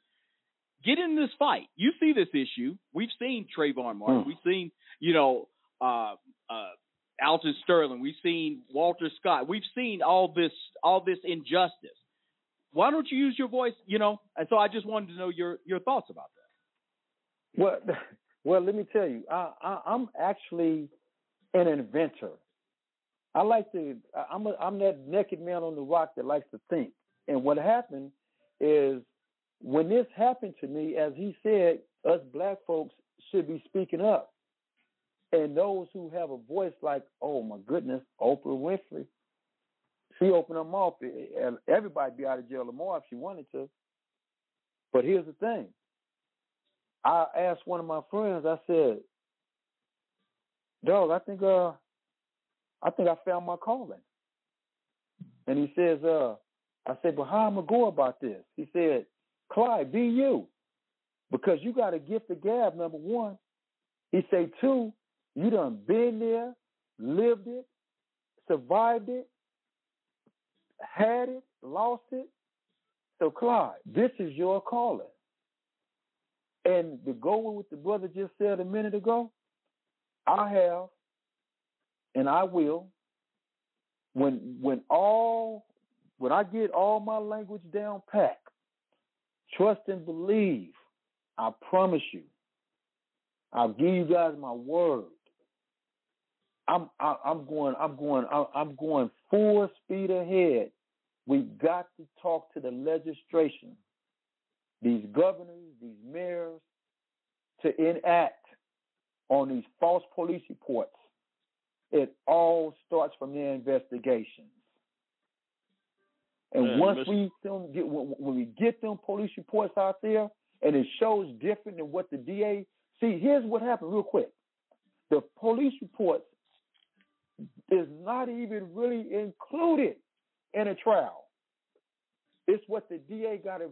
The DA has to fix up that trial on its own outside the police reports, and the defense can't even do nothing about it because they only put. That's what they defense. And I don't know how this gonna sound, but I was saying, man, some of these public defenders need to be paid a little bit more money. They might give us brothers some more, a little bit more defense.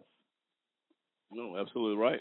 Absolutely right. Their funds are dried up as quick as you know what I mean. They have limited Man. funds, uh, but they could. If they here's here's what here's what doesn't make sense, Mister Beasley.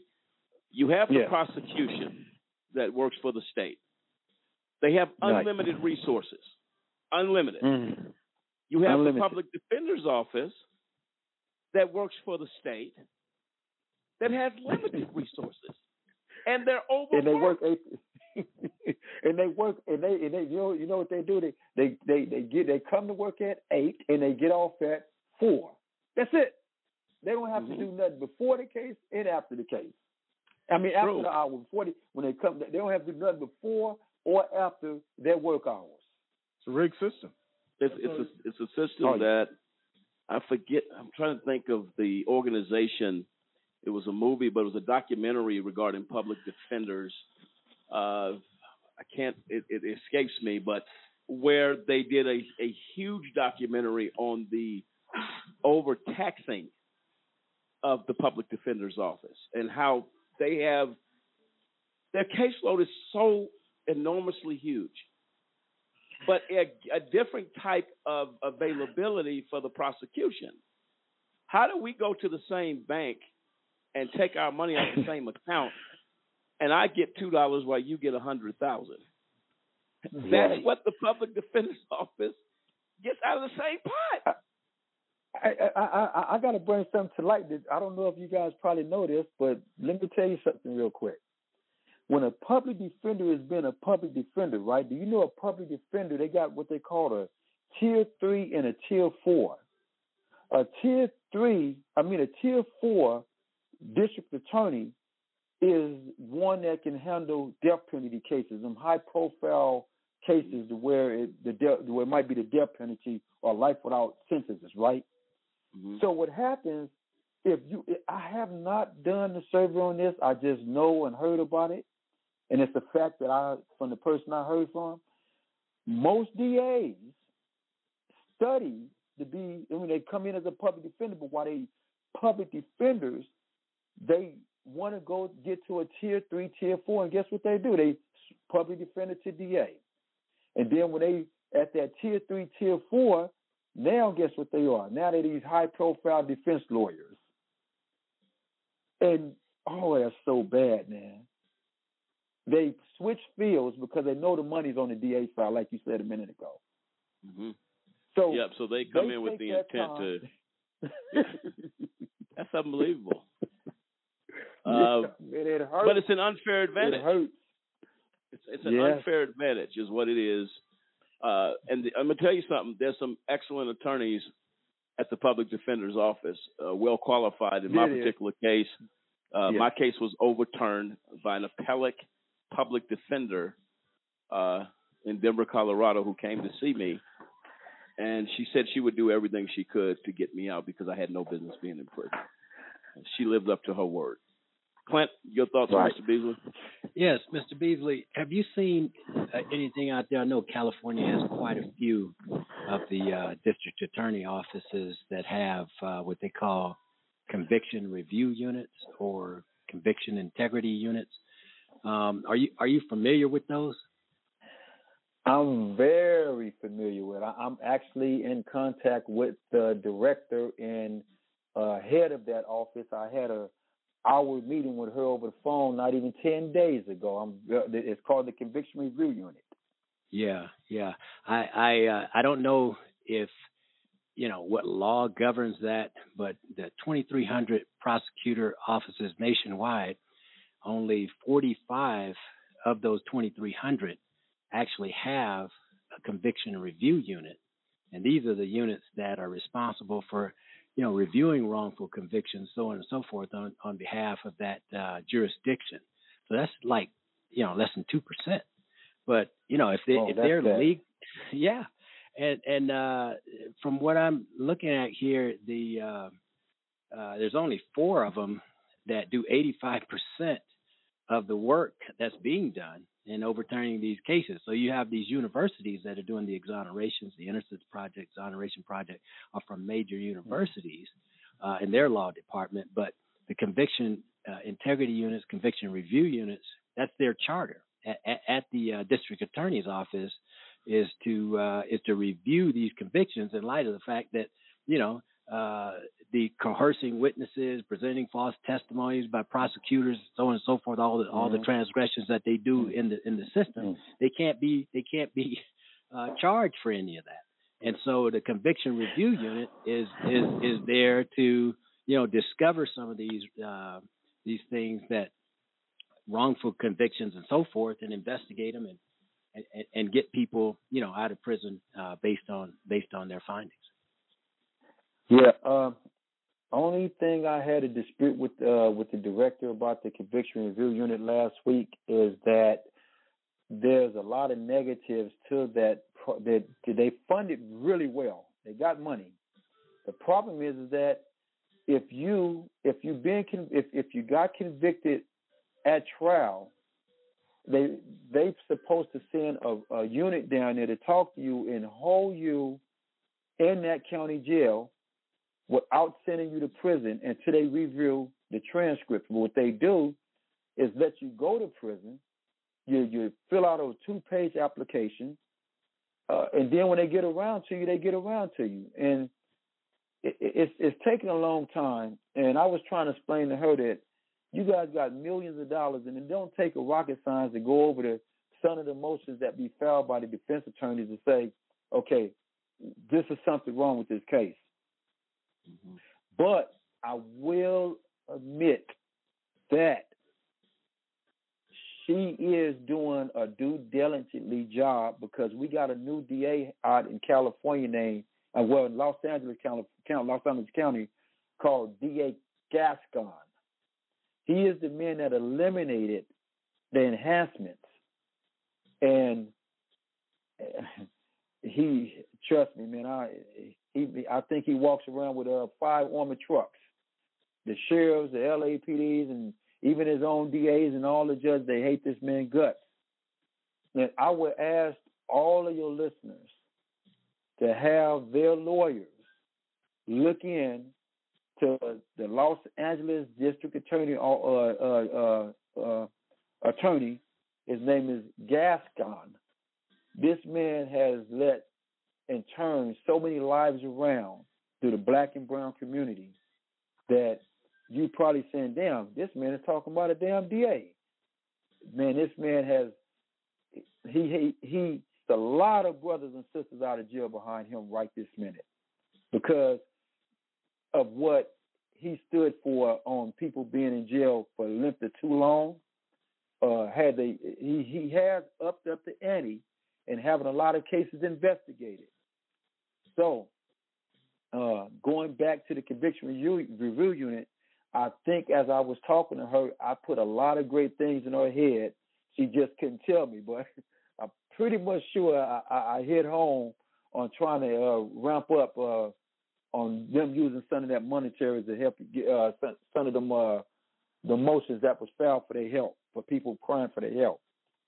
Absolutely, and that's always good that uh, uh, that these conversations are being had uh, with the people that have oh, an opportunity to do something. The um, integrity unit is the same unit that Clint references here. Is how the gentleman uh, Mr. Crosland walked out of prison after 30 years.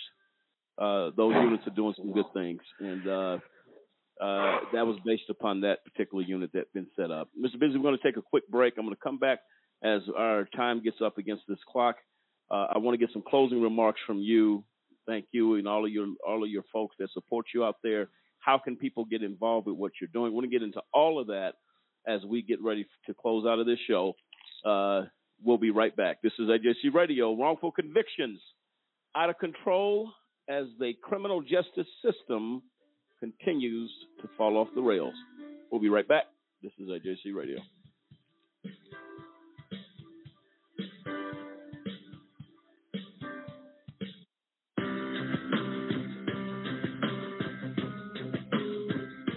How often does our justice system get it wrong, convicting innocent people of crimes they did not commit? A new project by the University of Michigan Law School and the Center for Wrongful Convictions at Northwestern University School of Law tries to answer that question. In the last 23 years, more than 2,000 people have been convicted of serious crimes and later exonerated, according to the National Registry of Exonerations. By far, the largest segment was almost 1,200 defendants falsely convicted because of large scale patterns of police corruption, generally in drug and gun cases. Of the remaining 873 defendants exonerated, nearly half were wrongly convicted of murder, and of that group, 101 were sentenced to death. On average, it took more than 11 years for a conviction to be set aside. Why does the justice system get it wrong? In homicides, the biggest problem is perjury and false accusation, most often by supposed eyewitnesses. False convictions in adult rape cases are primarily based on mistakes by eyewitnesses, while false convictions in child sex abuse cases are often for fabricated crimes that never occurred. 2,000 exonerations may seem small in a nation with more than 2.3 million people behind bars, but there are far more false convictions than the report contains. Most false convictions are never formally challenged, and those convictions that are successfully overturned receive little or no attention from the media, according to the report's authors.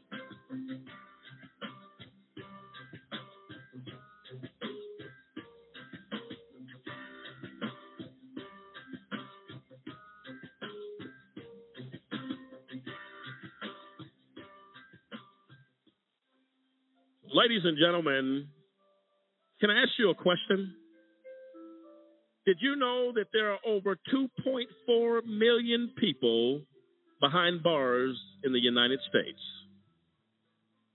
I'll ask you one more question. Were you aware that that is the highest number of people behind bars in the entire world? The United States makes up of only 5% of the world's population, but we have over 25% of the world's prison population. America prides itself on being the most advanced and progressive nation on earth. However, sadly, we are also the world's most archaic. I'm going to give you a personal invitation to get involved with the fight against mass incarceration. Take a few moments to call 1 855 529 4252. That is a just cause. And we fight for justice. Again, call a just cause today. Don't delay. Call 1 855 529 4252. It is time, and I say high time, that we take America's incarceration seriously. Won't you join us? Call today.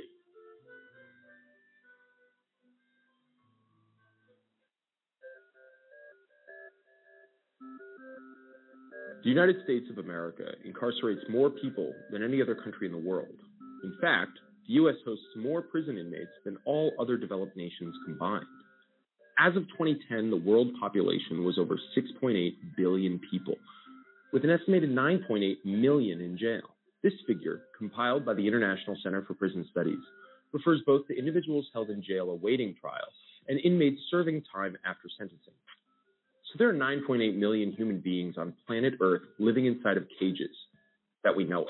In 2010, the U.S. was home to about 309 million people, 4.5% of the world's total population, but housed 23% of the world's prisoners.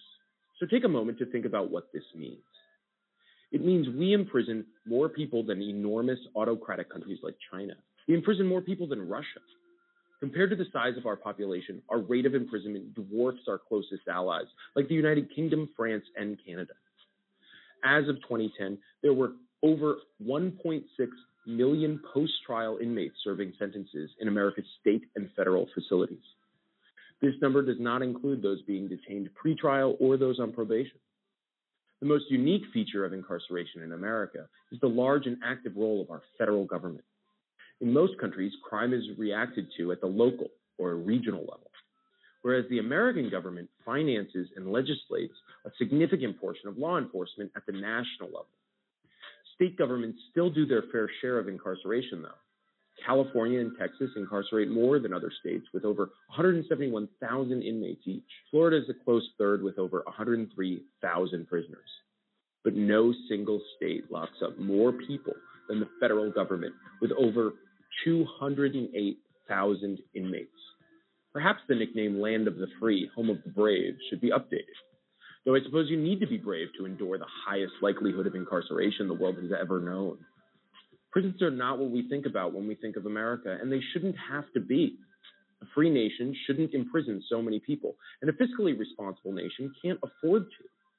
With close to $40 billion a year in state correctional spending, the financial costs are obvious and staggering alone, but the human costs are often underappreciated. 1.6 million fathers and mothers, brothers and sisters, sons and daughters of American families are incarcerated. It's time for people to realize that the criminal justice system in America is desperately in need of reform.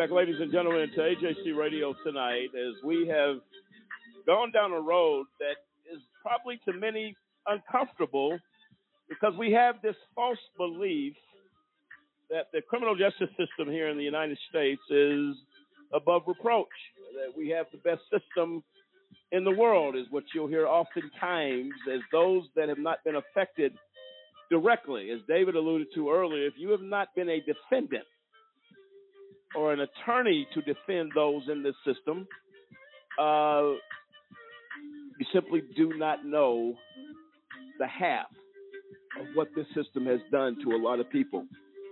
We've been joined tonight by uh, Clyde Beasley. He's the founder and director of the Prison Reform Project and Jobs for Ex Felons, who's given a good perspective and a clear perspective on his position, uh, being one of the victims, if you will, of the criminal justice system, but was able to fight his way out and become an advocate for others, uh, which is an accomplishment all on its own. Mr. Beasley, thanks for coming back with us as we now go, uh, as time goes very quickly, uh, again against the wall with uh, against the clock.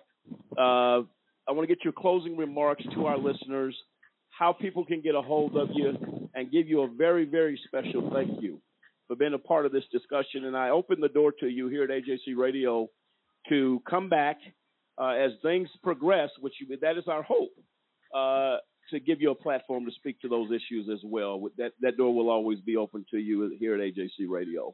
Go ahead and give a, uh, our listeners some closing thoughts and, and how do we go forward and how do we get out of this mess we're in? Your thoughts.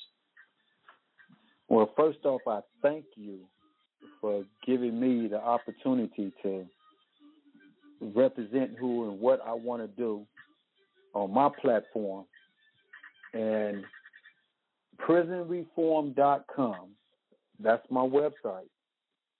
And I give updates on it every two or three days on highlighting and publicizing through my affiliate blacknews.com to make sure that we publicize the wrongfully convicted.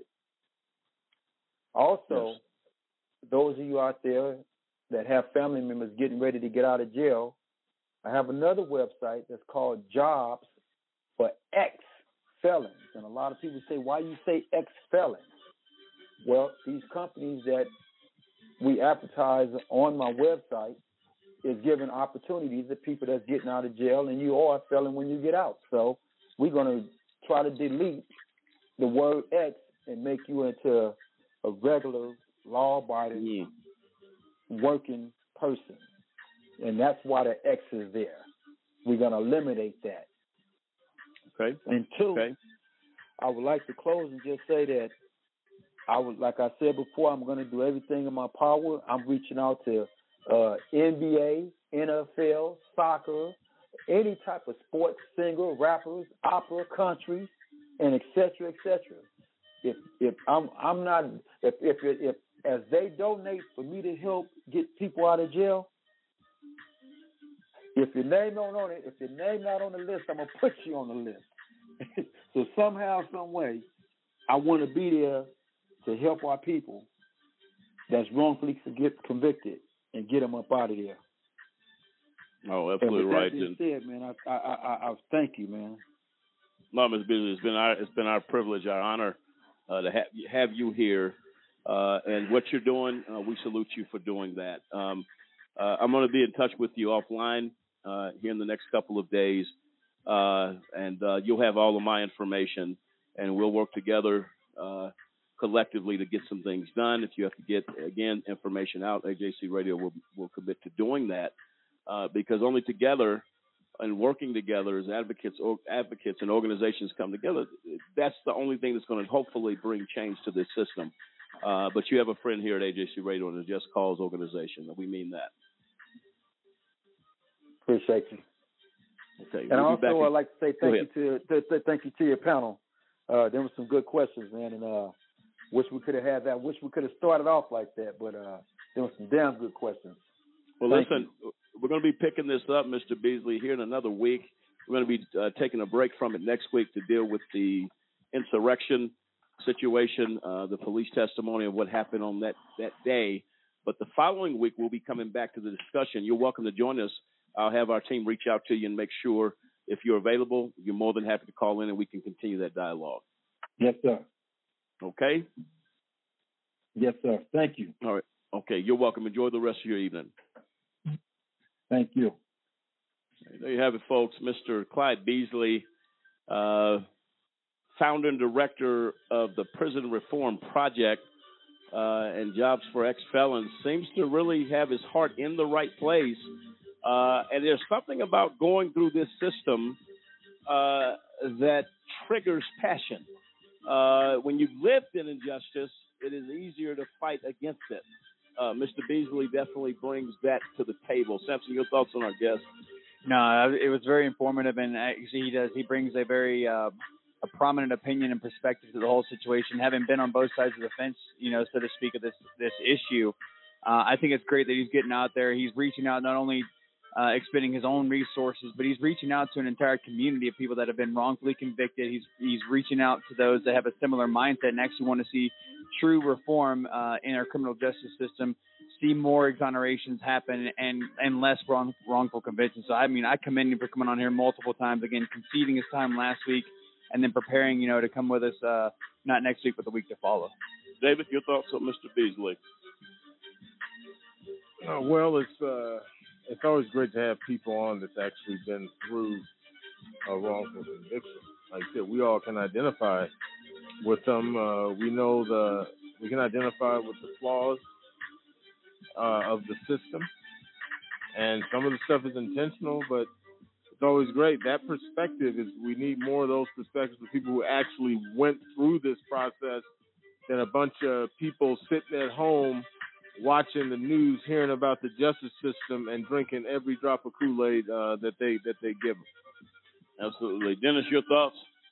I thought he brought a great perspective. Like you said, he's been there, done that.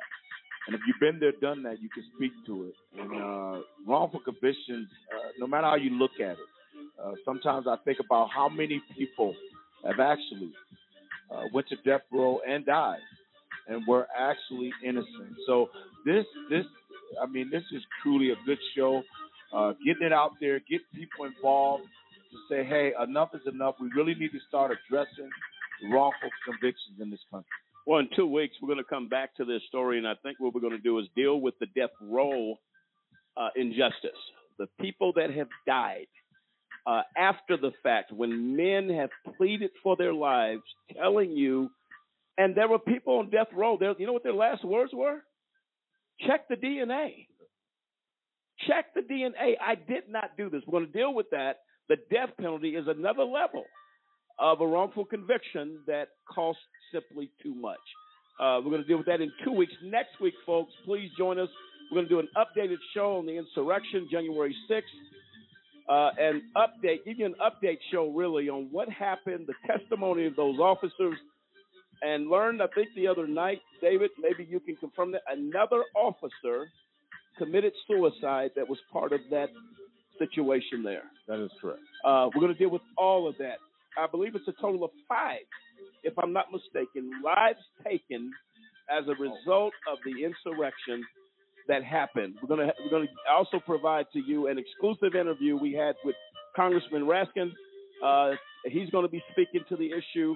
A very very passionate man uh, that rose to the occasion uh, in a situation where uh, he was already in grief and facing another loss of another family member had things not turned and those Capitol Police not saved his daughter's life at that point. Uh, a lot to talk about, uh, and we're grateful for that. But that's going to be happening next week.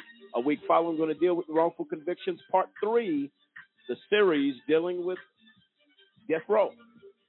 How is it that we can lock people up and put them in jail or prison, but then we go as far as to put innocent people? How many people had the same evidence that's set in a file as Mr. Crosland had in Philadelphia, but it wasn't prison they were dealing with. They were dealing with death and are no longer here. We're going to deal with all of that. Ladies and gentlemen, thank you for joining us tonight. AJC Radio continues to search and bring the message of justice all around the world. So next time, take care and good night.